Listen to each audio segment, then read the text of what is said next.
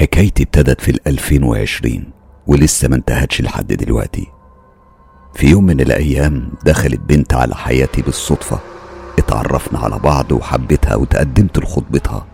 قبلوا أهلها وفرحنا كتير كل شيء مر كويس لكن للأسف يا فرحة ما تمت لأننا عشنا بعد الخطوبة أيام سودة. مشاكل ما كانتش بتخلص أبدا بسبب الجن وأعمال السحر اللي اتعملت لها. اللي هحكيه النهاردة هو بعض التجارب اللي مرينا بيها. طبعا أكيد بتسألوا أنا مين؟ هو مش مهم الاسم الحقيقة لكني برضه هقوله. أنا محمد جزائري. عندي 33 سنة وبشتغل في الجيش. الحكاية اللي هحكيها النهاردة هي حكاية ألم وخوف ورعب لحظات صعبة قوي. بس حابب أشاركها معاكم. خلونا نبدأ. أنا كنت بشكل يومي لما بخلص شغلي وارتاح كنت بتصل بخطيبتي بالتليفون وأتكلم معاها زي ما اتعودنا لحد ما في يوم اتصلت بيها اتكلمنا شوية بس حسيت من طريقة كلامها إنها مش على بعضها. سألتها مالك يا ياسمين في إيه؟ ماليش. قالت لي الكلام ده أو الجملة دي بعصبية وسكتت. أنا بصراحة اتنرفزت من طريقتها في الكلام معايا وفضلت إني أتحجج بإن عندي شغل مستعجل وأقفل الخط علشان ما نزعلش من بعض أكتر من كده. كل اللي كان في بالي إن ممكن يكون في مشاكل في بيتهم وهي مش عايزة تحكي عنها. المهم مر اليوم ورجعت أتصل بيها تاني بالليل. اتكلمنا كلمتين على الماشي اطمنت عليها وبعدها نمت على طول لأني كنت في اليوم ده تحديدا كنت جايب آخري من التعب. لكن بعد يجي ساعة من وقت ما رحت في النوم صحيت على صوت تليفوني بيرن. مديت إيديا وشفت مين اللي بيتصل بيا في الوقت ده. بصيت على الساعة لقيتها واحدة بعد نص الليل. أما اللي كان بيتصل كانت ياسمين خطيبتي. أنا قلت خير إن شاء الله. قمت وعدلت قعدتي. واتصلت بيها بعد ما كنسلت عليها وأول ما فتحت الخط سمعتها بتعيط وبتشهق بحرقة. مالك يا ياسمين انت بتعيطي ليه؟ خضتيني يا بنتي. انطقي طمنيني. قالت لي وهي بترتعش. أنا أنا أنا كنت نايمه وعمالة اتقلب يمين وشمال على السرير لأن ما كانش جاي لي نوم. فقمت ورحت على المطبخ علشان أشرب مية لأني حسيت بالعطش. لحظتها حسيت كأن في حاجة ضغط على صدري ونفسي كان بيطلع بصعوبة. أنا رحت قعدت على الأرض وحطيت رأسي بين رجليا وبدأت أعيط من غير سبب. لكن لما رفعت عينيا لفوق أنا شفت كيان أسود مخيف ملوش أي ملامح على وشه. الكيان ده كان واقف في ركن من أركان المطبخ وكان بيبص لي وبيتكلم معايا بصوت خشن ومرعب.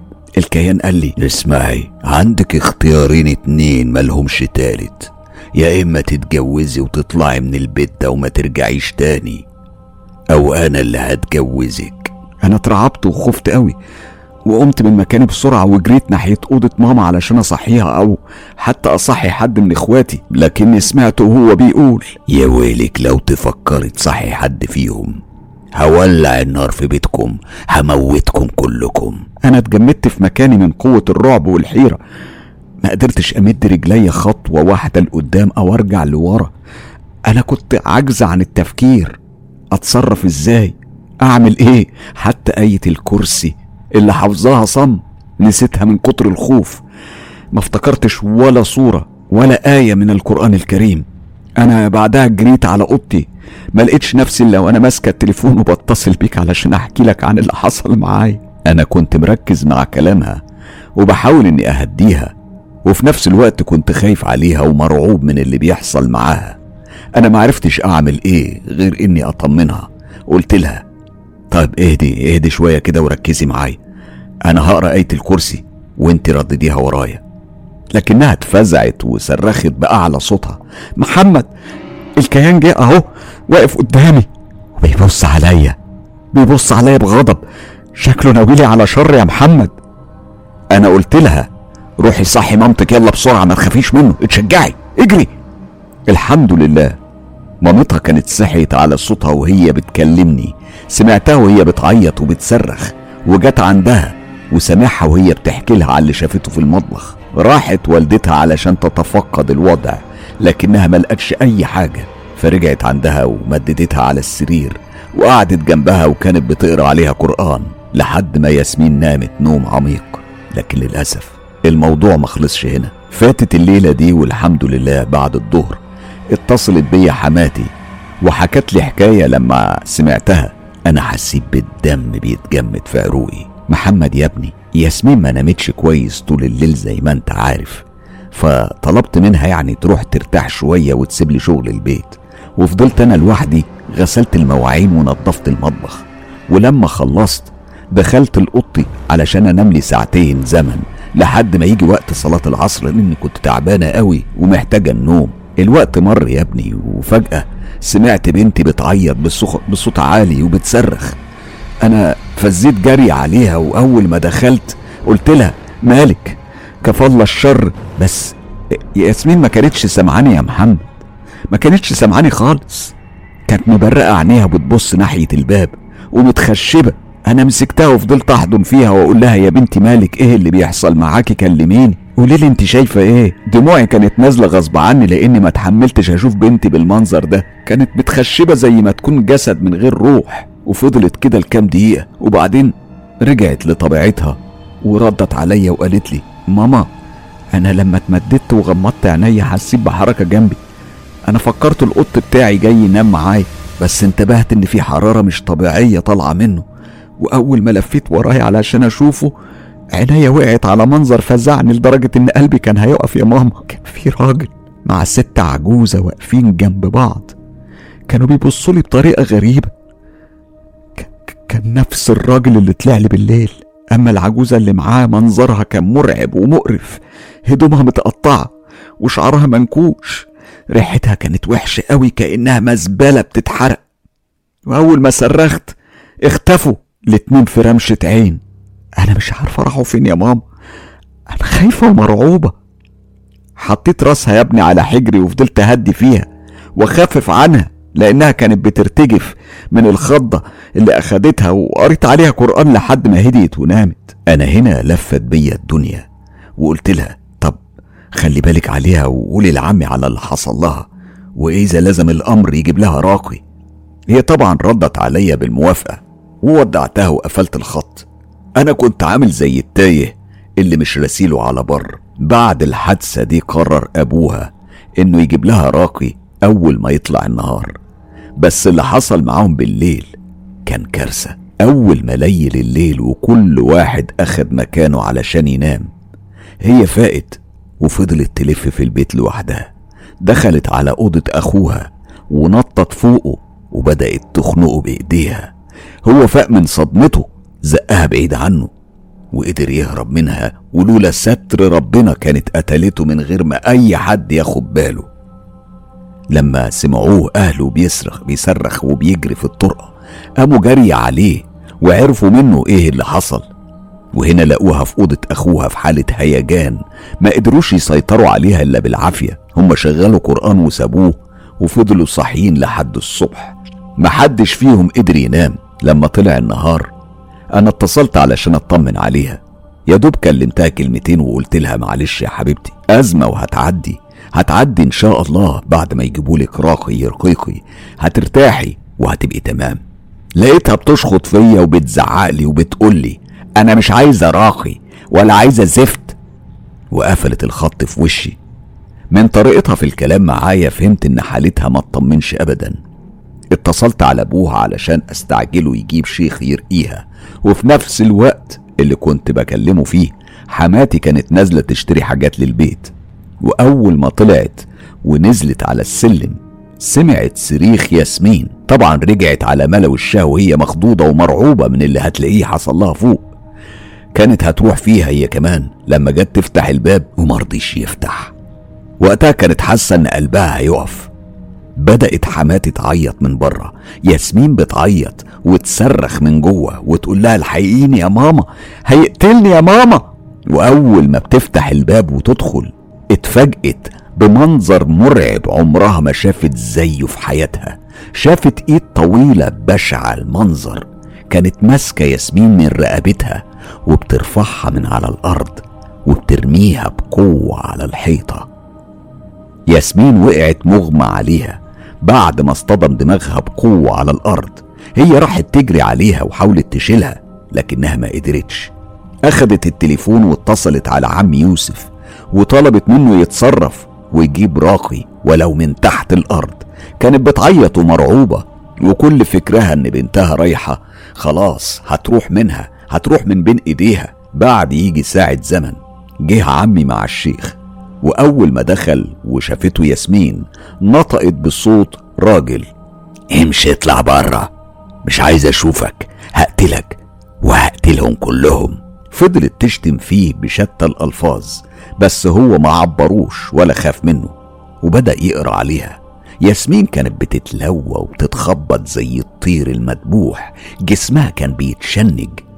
وبعد كام دقيقة نطق الجن بصوت بشع كان بيزلزل أركان الشقة على لسانها وهو بيقول إنه مش هيسيبها. الشيخ طرح عليه شوية أسئلة وعرف من جواباته إنه جن طيار. من ديانة تانية.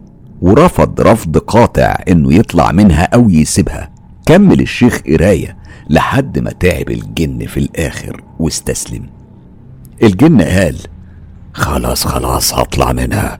بس كفاية مش عايز أتحرق. وفضلت تتنفض وتتخبط لحد ما طلع من رجلها بعد معركة. تقريبا قعدت ساعات طويلة خلت الكل يتعب جسديا وفكريا. بعدها ياسمين راحت في نوم عميق. أما حماتي المسكينة فضلت جنبها وأول ما صحيت كلمتني واطمنت عليها والحمد لله. يوم عن يوم بدأت علامات التحسن تظهر على ياسمين. فاتت ثلاث شهور بعد الحادثة دي.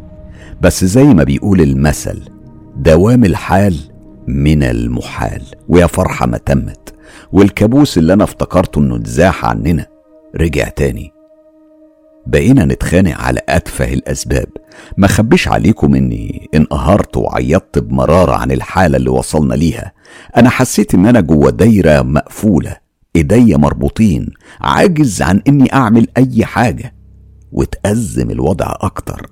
بعد ما دخل أخوها اللي هو أصغر منها دخل السجن. بعد ما أخذ عربية صاحبه وعمل بيها حادثة. اتحكم عليه بسنة سجن وغرامة مالية. وده خلى ياسمين تنهار لدرجة كبيرة جدا لأنها كانت قريبة منه ومتعلقة بيه قوي. ياسمين دخلت في حالة انهيار عصبي اتغيرت من ناحيتي بقيت أحس ببرودة في كلامها وعواطفها أحس إني بتكلم مع واحدة عبارة عن جسد من غير روح ومعرفش إذا يعني أقدر أصبر نفسي أو أخفف عنها. حاولت أفهمها إنها سنة وهتمر. وما تنساهوش بالدعاء. لكني انصدمت لما لقيتها بتقولي ده أخويا وأنا هعمل أي حاجة علشان أطلعه من السجن. أنت فاهم؟ ده غير إنها بقت كل مرة تقول أي كلام وتقفل السكة في وشي وأنا بتكلم.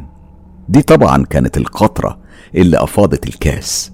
مثلا في مرة خلصت شغلي بدري بعد ليلة طويلة مليانة بالإرهاق والتفكير القاتل اللي خلاني أدخل في متاهة من الحزن قلت أكلمها وأدردش معاها شوية وأطمن عليها وهو بالمرة أطلع من جو الشغل الشاق. بصيت على الساعة لقيتها 11 الصبح. أخدت تليفوني. اتصلت لكنها ما ردتش عليا. قررت اتصالي مرتين تلاتة. بس برضه ما كانش فيه أي رد. أنا وقتها حسيت بنغزة جوه قلبي. قلت بيني وبين نفسي يا ساتر يا رب خير إن شاء الله. حطيت التليفون في جيبي وقعدت أفكر. بعد ثواني وصلتني رسالة فتحتها. لقيتها من ياسمين. كانت بتقولي فيها بالحرف الواحد أنت عايز مني إيه؟ ابعد عني. أنا فضلت ماسك التليفون وأنا عمال أقرأ وأعيد في الرسالة. كنت بقول في نفسي وأنا متعجب من ردها الغريب ده إزاي ترد عليا بالأسلوب ده؟ هي البنت دي اتهبلت ولا إيه؟ ما حسيتش بنفسي إلا وأنا بتصل بتصل بيها وأنا جايب آخري من الغضب. كنت بحاول أهدي في نفسي. وفي نفس الوقت كنت بستغفر ربنا. أخيرا فتحت عليا سلمت عليها لكنها ما ردتش عليا رجعت كلمتها. ممكن تفهميني إيه اللي أنت كاتباه في رسالتك ده؟ ردت عليا بمنتهى البرودة. افهمها زي ما أنت عايز. أنا ما عنديش كلام تاني أقوله لك. قبل ما أفتح بقي وأرد قالت لي هو انت ليه مش عايز تبعد عني؟ يا أخي أنا بكرهك ومش طايقاك وكارهة اي حاجة اسمها جواز وكارهة الدنيا باللي فيها. هو مفيش حد في الدنيا يهمني دلوقتي غير اخويا. فاهمني؟ رديت طب وأنا فين من كل ده؟ وفين مكانتي عندك وحبك وخوفك عليا من نسمة الهوى كل ده راح؟ راح فين؟ ولا كنت بتأكليني كلام فارغ وخلاص؟ أنا قلبي بقى بارد زي التلج. وبدأت تصرخ وتشتم. تشتم بكلام عمري عمري ما سمعته طلع من بقها. هي ما سابتش كلمة في قاموس الشتايم إلا وقالتها لدرجة إنها تجرأت على سب الذات الإلهية. أستغفر الله العظيم. هنا أنا حسيت إن ياسمين مش طبيعية. أنا عارف أخلاق ياسمين كويس وبقيت شبه متأكد إن في إن في الموضوع ده. فقلت لها لا بقى يا تستهدي بالرحمن يا إما هجيب لك راقي وأجيلك. اختاري بقى واحد من الاتنين. طبعا كلامي ده استفزها مليون بالمية. اتنرفزت أكتر وأكتر وقالت لي وهي بتصرخ بأعلى صوتها ابعد عني أنا مش عايزاك فاهم؟ أنا مش عايزاك أنا بكرهك يا أخي افهم يا بني آدم. وقفلت الخط في وشي. مش هخبي عليكم أنا زعلت واتأثرت قوي من الأسلوب اللي كانت بترد عليا بيه وطريقتها اللي بقت مستفزة ده أثر عليا جدا وفضلت الأحداث دي جوه دماغي زي ما أكون بتفرج على فيلم وبيتعاد وأنا مش فاهم منه ولا حاجة. أنا فضلت تايه بين الرسالة وكلامها وشتايمها وكرهها ليا من غير سبب لحد ما اتأكدت في قرارة نفسي إن ياسمين مش طبيعية. هي أكيد مخبية عليا حاجة وأنا لازم أعرف إيه أصل الحكاية. بعد لحظات رن تليفوني وفوقني من حالة التوهان اللي كنت فيها. خلى قلبي يدق بسرعة البرق لأني بقيت بخاف لما أشوفه يرن من كمية المشاكل اللي كانت بتحصل معايا. طبعا كانت المتصلة حماتي. أنا رديت وسلمت عليها وسألتها عن أحوالها بس ردها كان محزن. الحمد لله على كل حال يا ابني. زي ما أنت شايف بنحاول يعني نتأقلم مع الظروف اللي إحنا فيها. ده غير اني بقيت يعني خايفة على ياسمين تضيع مني من كتر حزنها وقلقها على أخوها. أنا بس اتصلت علشان أقول لك حقك عليا. ما تزعلش منها. هي مش عارفة مالها. هي نفسها مش فاهمة. هي متغيرة 180 درجة ونفسيتها تعبانة. ووعدك أول ما تهدى هتصل بيك. وهي هخليها هي تتصل بيك بذات نفسها. رديت عليها. آه بص يا طنط أنا مش هتصل تاني. أنا هسيبها براحتها خالص لحد ما هي بقى تبقى تكلمني بإرادتها. دردشنا شوية بعدها وودعتها وقفلنا الخط. يوميها ما قدرتش حتى أحط لقمة في بقي. حتى لما قابلت أصحابي ما قدرتش أقعد معاهم. رجعت وسجنت نفسي في أوضتي وأنا بفكر في حاجتين اتنين. يا إما أسيب ياسمين للأبد أهو أكمل معاها واللي يحصل يحصل. أول ما رحت في النوم سمعت رنة رسالة فوقتني. فتحت عينيا لقيتها رسالة من ياسمين. يا ساتر يا رب فيه كمان. إيديا كانوا بيرتعشوا وأنا بفتح الرسالة ولقيت مكتوب فيها أنت مش هتتجوز ياسمين وعمرها ما هتكون ليك أنت ولا لأي حد تاني غيرك. حتى لو طلعت لسابع سما أو تنزل سابع أرض أنت مش هتلمس شعر منها. ياسمين بتاعتي أنا لوحدي. أنا من كتر الخضة حسيت بالشلل في ايديا لدرجة إن تليفوني كان هيقع من ايديا وأنا بقول مين ده اللي يتجرأ ويبعت لي رسالة من تليفون خطيبتي. أنا فضلت داير في دوامة فظيعة. بدأت بعدها أربط الخيوط ببعض وبدأت الصورة تتضح أكتر وأكتر وبدأت أتأكد إن ياسمين اتلبست تاني. قلت خليني أرد على الكيان المجهول ده وأبعت له طعم علشان أشوف رده هيكون إيه وأقطع الشك باليقين. فكتبت له حتى لو كنت شيطان أو جن أنت هتطلع منها زي ما طلع اللي سكنها قبلك وهتتحرق بالرقية وكلام ربنا بإذن الله سبحانه وتعالى. وبعت فضلت مستني الرد وأنا على أحر من الجمر. وصلتني رسالة فيها كل أنواع الشتايم ليا والأهلي والأهلي ياسمين والياسمين ذات نفسها. أنا رديت عليه أنت جن أو شيطان؟ رد عليا وهو معتز وفخور بنفسه. أنا الأسد الغضوب مارد من الجن السفلي ومحدش فيكم هيقدر عليا لا أنت ولا الرقاب بتوعك شعوري وأنا بحاور كيان مجهول من العالم الآخر. كان شعور رهيب رهيب قوي. عمري ما تخيلت إنه هيحصل لي موقف زي ده في حياتي كلها. شعورك وانت بتحاور كيان تاني شيء فعلا غريب مش هيفهمه ابدا إلا اللي مر بنفس التجربة.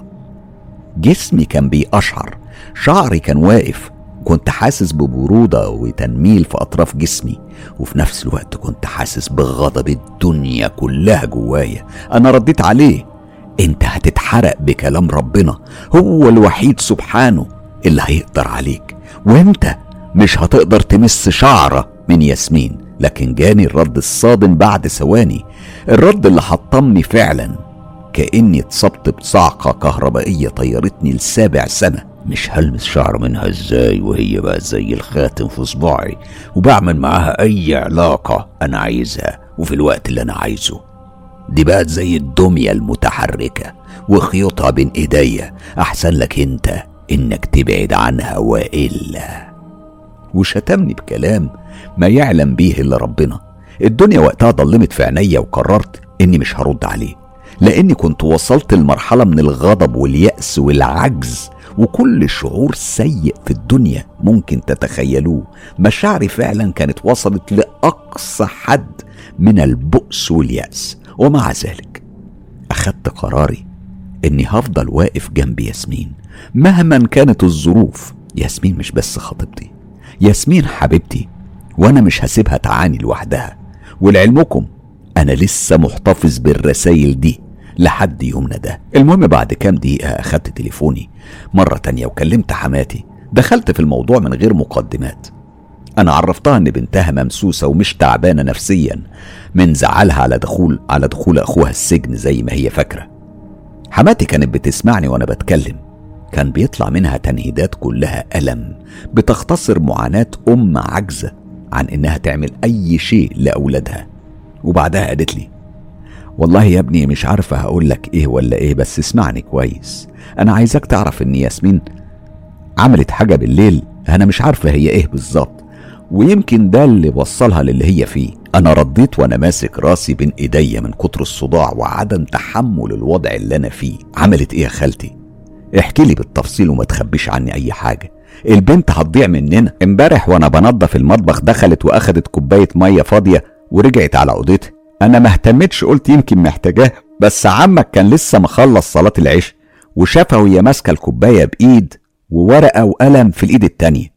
وبحكم يعني إن هو مطلع على الأمور اللي زي دي سألها هتعملي إيه بالحاجات دي يا ياسمين؟ هي ردت عليه مفيش يا بابا أنا حاسة بملل وعايزة ألعب لعبة كده يا بابا. هو حس إنها هتعمل مصيبة فزعق لها وقال لها اتقي الله في نفسك يا بنت. اتقي الله في نفسك وفينا. اللعبة اللي انت بتتكلمي عنها دي أنا عارفها كويس.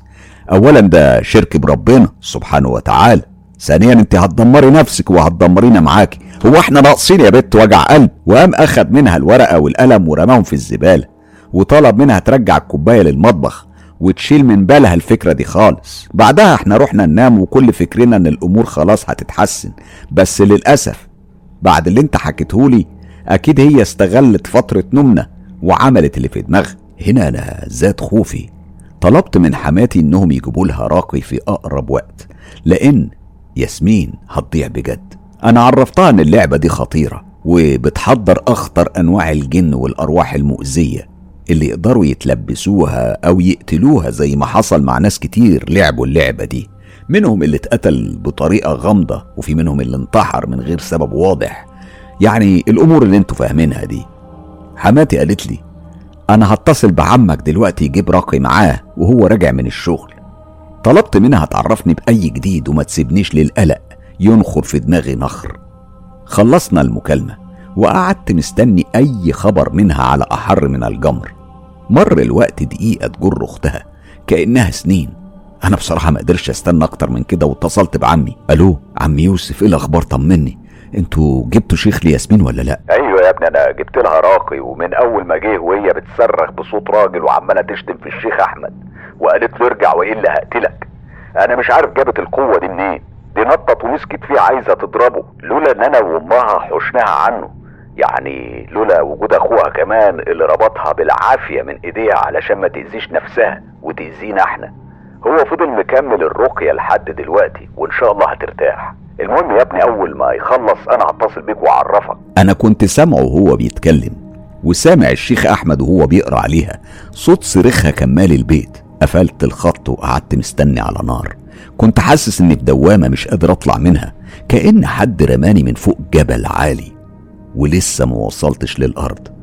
في نفس الوقت جه عندي صاحبي علي وسحب كرسي وقعد وقال لي مالك يا محمد في إيه؟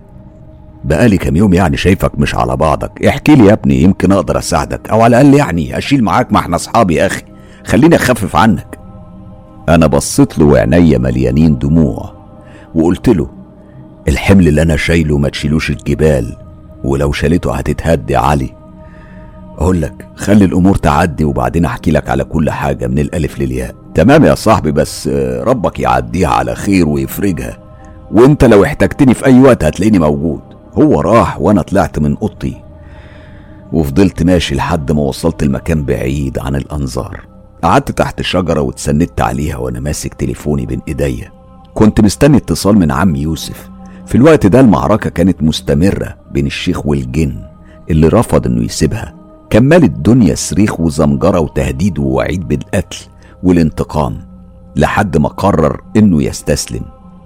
طلب منه إنه يوقف قراية لأنه خلاص هيطلع. وللأسف دي كانت خدعة منه. هو أوهم الشيخ بيها وهتعرفوا ليه بقول كده لما تسمعوا باقي الحكاية. ياسمين كانت حاسة بإرهاق السنين استسلمت للنوم بعد ما رجع الشيخ لبيته واتصلوا بيا علشان يطمنوني. وإن النار كانت بتاكل فيا من جوه أكل زي الهشيم فأنا كنت فعلا محتاج أطمن. أول ما رن التليفون فتحت وقلت ألو أيوة عم يوسف حصل إيه؟ كله تمام يا ابني اطمن. الشيخ كمل الرقية وطلع الملعون منها وهي نايمة دلوقتي. أنا أول ما تصحى هخليها تتصل بيك.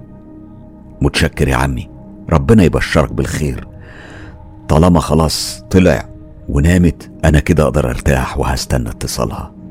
أنا حمدت ربنا ورجعت لأوضتي وأخدت هدومي. رحت عملت شاور وصليت العصر وحسيت إن الحمل خف عليا. كان يوم كأنه سنة بحالها من تعب الشغل لتعب الأعصاب والهموم. بعدها رحت لصاحبي لقيته ماسك كتاب. كان بيقرأ. خدته من إيديه وقعدت جنبه وقلت له اسمع علي أنا جيت أدردش معاك شوية لو ما عندكش مانع. طبعا يا صاحبي اتفضل. فضلنا ندردش وحكيت له على قصتي بالتفصيل.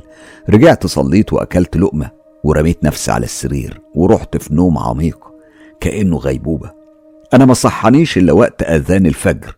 صليت ورجعت اتمددت ونمت مرة تانية لأنه كان يوم أجازة. ما فوقنيش غير صوت رسالة وصلتني من ياسمين.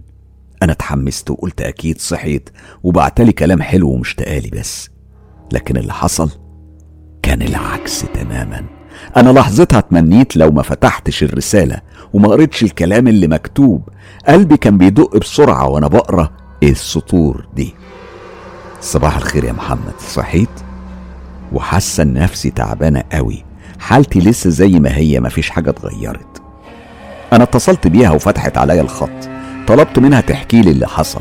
قالت لي أنا لما كنت بين الصحيان والنوم جه الجن. فضل يعاشرني طول الليل. أنا ما قدرتش حتى أقرأ آية الكرسي أو حتى أكبر. أنا كنت حاسة نفسي مربوطة وعاجزة. لساني كان تقيل. ما كنتش قادر أقاومه. كان بي بيستنزف كل ما فيا من طاقة. فضل كده لحد الساعة 3 الصبح وأنا على الحال ده. ولما صحيت جسمي كان مكسر تكسير مش طبيعي وحاسة بدوخة. قمت علشان أدخل الحمام وأنا ماسكة في الحيطة وخايفة أقع. وأول ما رفعت راسي لقيت راجل واقف قدام باب الحمام. الراجل ده كان شكله حلو قوي كأنه جاي من عالم تاني. بشرته كانت بيضة شعره أصفر ذهبي طويل بس لون عينيه كان أحمر. كان بيبص لي بصة غريبة. أنا وقفت وفضلت ببص له وأنا مرعوبة. ومعرفتش إذا أرجع لأوضتي ولا أكمل أو أفوق أهلي ولا أعمل نفس. أعمل إيه بس؟ مش عارفة.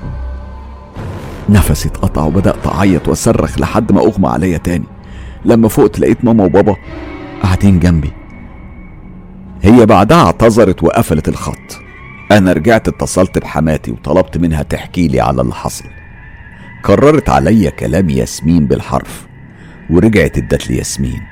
أنا سألتها وقلت لها إذا الزفت ده ما سابكيش وطلع أمال مين اللي طلع؟ ردت عليا بصوت كان بيقطع وهي بتتكلم. هو هو أوه أوهم الشيخ إنه طلع بس كان بيكذب واختفى ورجع ظهر بعد ما اتأكد إن الراقي روح. حاولت أهديها وأطمنها وقلت لها ياسمين أنت عارفة أنا جنبك ومش هسيبك. هنا قطعتني وقالت لي محمد أنا عايز اصرحك بكل حاجة. الجن ده أنا اللي حضرته لما لعبت لعبة الويجا. أنا أنا أنا بصراحة اشتقت لأخويا فجي في بالي إني أحضر جن وأطلب منه يتشكل على الهيئة بتاعته بس اللي حصل كان عكس اللي توقعته. أنا حضرت مارد من الجن فضل ملازمني بشوفه وبتكلم معاه زي ما بتكلم معاك دلوقتي ولما بغمض عينيا بشوفه بشكل كيان بشع ومقزز ودايما بيهددني ويقول لي أوعي تسيبي حد يشغل القرآن في البيت ويا ويلكم لو شلتي مصحف أو شفتك بتصلي لأني هحرقك. وفعلا أنا لما حاولت أشيل المصحف حسيت بنار جوايا بتحرقني فسبته على طول. حتى الأكل هو منعه عليا وأي لقمة أي لقمة بحطها في بقي برجعها.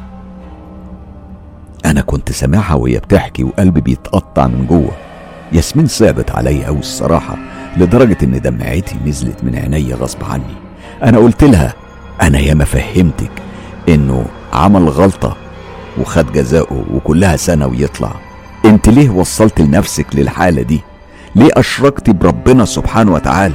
منين جبتي فكرة إنك تحضري جن علشان يتشكل على صورة اخوكي يعني بدل ما تحاولي تحصني نفسك وتتعظي من اللي حصل معاكي من كام شهر تيجي تعكي الدنيا بالمنظر ده. سكتنا إحنا الاتنين للحظات. بعدها أنا قلت لها اسمعي حاولي تحصني نفسك بالأذكار. ده متحكم فيا وفي كلامي وتصرفاتي. يا محمد ده ما بيسيبنيش ولا لحظة. ومش هيطلع مني لأنه عمل معايا عهد على إنه يقعد معايا 15 يوم وبعدين يروح لحال سبيله. طب اسمعي هنشوف شيخ تاني كويس يجي يعالجك لأنه أذاكي كتير. ردت عليا بعصبية. أنا مش عايزة تجيبولي أي شيخ. اسمع روح ابعد عني. وقفلت الخط في وشي. حياتنا بقت كابوس كابوس بشع أو بكلمة أصح. حياتنا اصبحت جحيم الجحيم بحد ذاته اللي كنا عايشين فيه يوميا. أنا خفت إنه يقتلها لو فضل متحكم فيها بالطريقة دي. مسكت راسي بين إيديا وبعدين طلعت وفضلت أمشي من غير هدف معين لحد ما لقيت نفسي قدام البحر. أنا كنت تايه لا عارف اليوم اللي إحنا فيه ولا الساعة كام. ولا وصلت هناك إزاي؟ ولا أنا فين؟ كنت في حالة من الضياع ما يعلم بيها إلا ربنا سبحانه وتعالى. قعدت شوية وبعدها رجعت للسكنة وأنا ماشي اتصلت بيا ياسمين. دردشنا شوية وبعدين طلبت مني إننا نكمل كلامنا على الماسنجر أحسن. أنا أول ما فتحت النت ودخلت على الدردشة لقيت صورتين لرجليها وإيديها كان لونهم أزرق ومايل للسواد. إيه اللي أنا شايفه ده؟ ضربني لما ماما شغلت القرآن وأمرني إن أنا أطفيه وأنا طفيته لأن لو ما نفذتش بحس إن جسمي بيولع من جوه ومن امبارح وأنا شايفة الدنيا كلها حمراء وشكلها مش طبيعي. أنا لومتها وقلت لها شفتي عنادك وصلك لحد فين؟ كان حصل إيه يعني لو احتسبتي وفوضتي أمرك لربنا؟ وصبرتي. بعدها سألتها قولي لي أنت بتشوفيه إزاي؟ أوصفي لي شكله. جاني الرد منه هو المرة دي مش منها.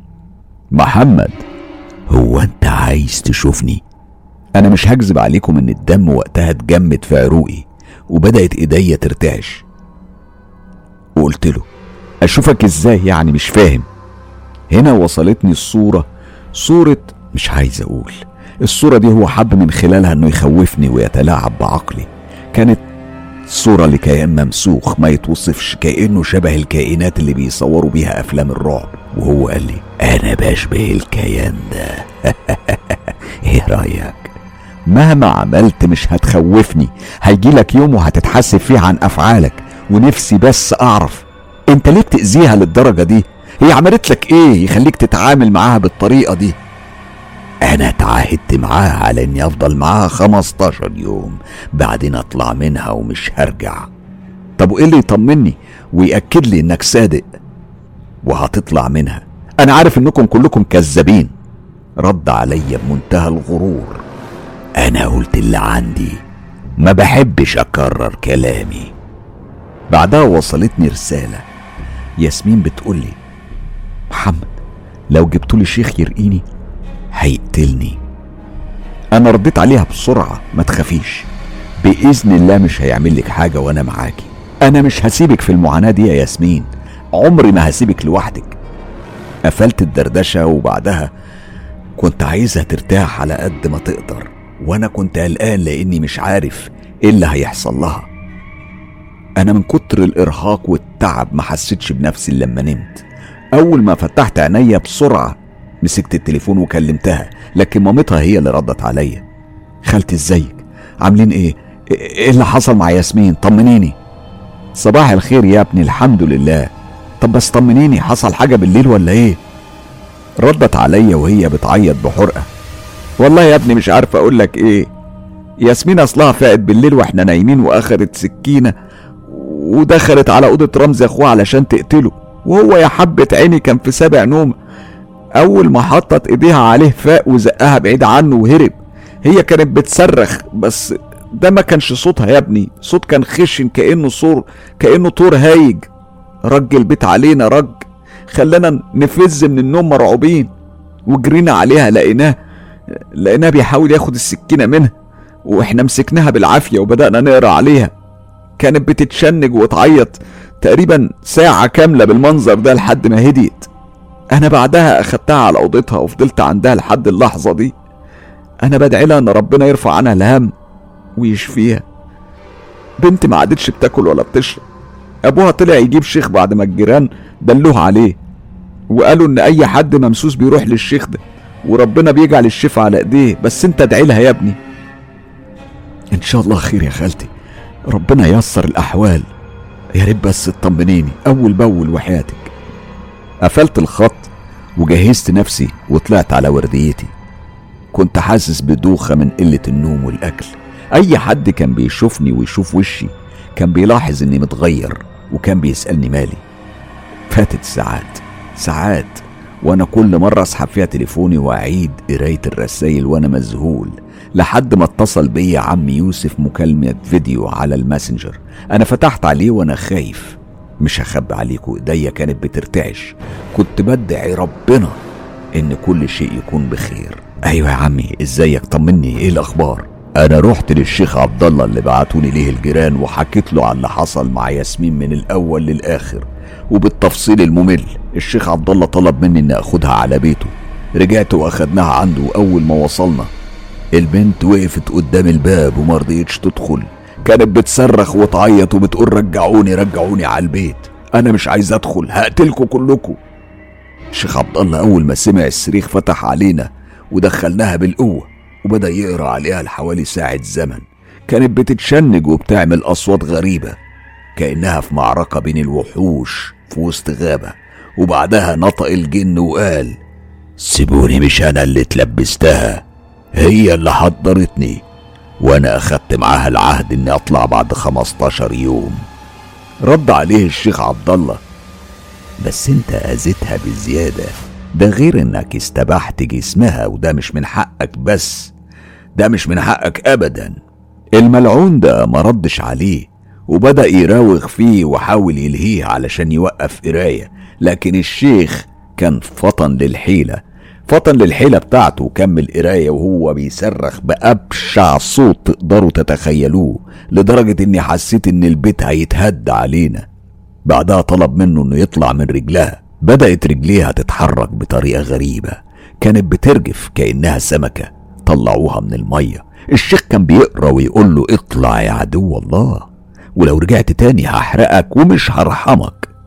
وهنا اترفعت رجليها لفوق ونزلت مرة واحدة بخبطة قوية على الأرض. سكتت ياسمين واتمددت على الأرض بكل هدوء وبعد شوية فتحت عينيها وهي مخضوضة ووشها مخطوف. كانت مش عارفة هي فين ولا فاكرة وصلت هنا إزاي. ده كان باين عليها لأنها كانت بدأت تلف يمين وشمال وبتتفقد المكان بعينيها. أول ما شافت أمها وقفت وراحت تجري عليها ونطت في حضنها وهي بتعيط. بعد شوية الشيخ عبد الله قال لها الحمد لله على سلامتك يا بنتي. تعالي اقعدي هنا أقرأ عليكي مرة تانية علشان أتأكد إنه طلع. قرأ عليها وما حصلش أي حاجة معاها. ووصاها بالمحافظة على الصلاة والأذكار اليومية وحسها على الصبر وتقوية إيمانها. إحنا شكرناه ورجعنا على البيت وإحنا بنحمد ربنا. إن ياسمين اللي اخدناها شبه جثة رجعناها فايقة ورايقة طلعت من عنده إنسانة تانية خالص كأن مفيش أي حاجة حصلت معاها. أنا بعد ما باباها خلص وقفلنا السكة أنا كلمتها واطمنت عليها ومع إن صوتها كان مبحوح إلا إني لاحظت من كلامها معايا إن هي دي ياسمين اللي أنا عرفتها وحبيتها وهنا بس. أنا حسيت بالراحة بعد وقت طويل من التعب. والإرهاق الفكري والجسدي. طلبت منها إنها تاكل لها لقمة وتروح ترتاح وتنفذ اللي طلبه منها الشيخ. وودعتها على أمل أكلمها بعد ما تصحى. الحمد لله. من يومها ياسمين ارتاحت. ياسمين رجعت أحسن من قبل كده. وإحنا حاليا بنجهز لفرحنا. وإن شاء الله ربنا يتمم بخير وعلى خير. أنا السبب إن أنا بحكي الحكاية دي لأن عايز أي حد يسمع تجربتي النهارده يعتبر منها وما يدخلش نفسه في متاهات ما يقدرش يطلع منها. ابعدوا عن أي حاجة فيها شرك بربنا أو تحضير لكيانات إحنا مش قدها. هم ليهم عالمهم وإحنا لينا عالمنا. ما تحاولوش تحضروا الجن لأنكم بجد مش هتعرفوا. يعني هت- هتواجهوه إزاي؟ ده غير إن العواقب سيئة جدا. أنا زي ما قلت اللي حصل معانا ده يعني اللي أنا حكيته ده يعتبر مختصر للي حصل لياسمين. لكن اللي شفناه كان أهوال أضعاف اللي حكيته. أنا اختصرت لكم معاناة سنتين فاتوا من حياتنا. كانوا من أسوأ سنين عمرنا. أنا بجد أتمنى إن أنتوا تعتبروا من اللي حصل لنا. بشكر أي حد سمع تجربتي للآخر وبتمنى إن أنتوا تدعوا لي أنا وياسمين. ربنا يتمم لنا بخير. تحياتي ليك أستاذ حسام ولكل فريق قناة مستر كايرو. أخوكم محمد. بشكر محمد على آه، التجربة المرعبة والمفزعة دي. وطبعا دي عواقب اللعب مع كيانات العالم السفلي أو العالم الموازي. اللعب معاهم يا جماعة مش هزار. بجد المسائل دي لازم نتعامل معاها بحكمة. اللي بعت تفاصيل قصة محمد هو ال Joker Channel اللي بشكره كتير على مشاركتنا هو ومحمد بتجربة محمد. إيه، محمد كان فتح قلبه لل Joker Channel وال Joker Channel حس إن إحنا آه، أنسب مكان ممكن يحكي حكاية محمد علشان يوصل لجمهور كبير على مستوى الوطن العربي والعالم بحيث إن الفايدة تعم وإن أي حد هيسمع التجربة ممكن يستفيد منها وهو ده الغرض. بشكر الجوكر شانل وبشكر كمان فاطمة الزهراء نجمة الجزائر على إعادة الصياغة لأحداث القصة علشان نعيشها بالشكل الدرامي اللي سمعناه النهاردة في الاتنين المرعب. فاطمة الزهراء بشكرك.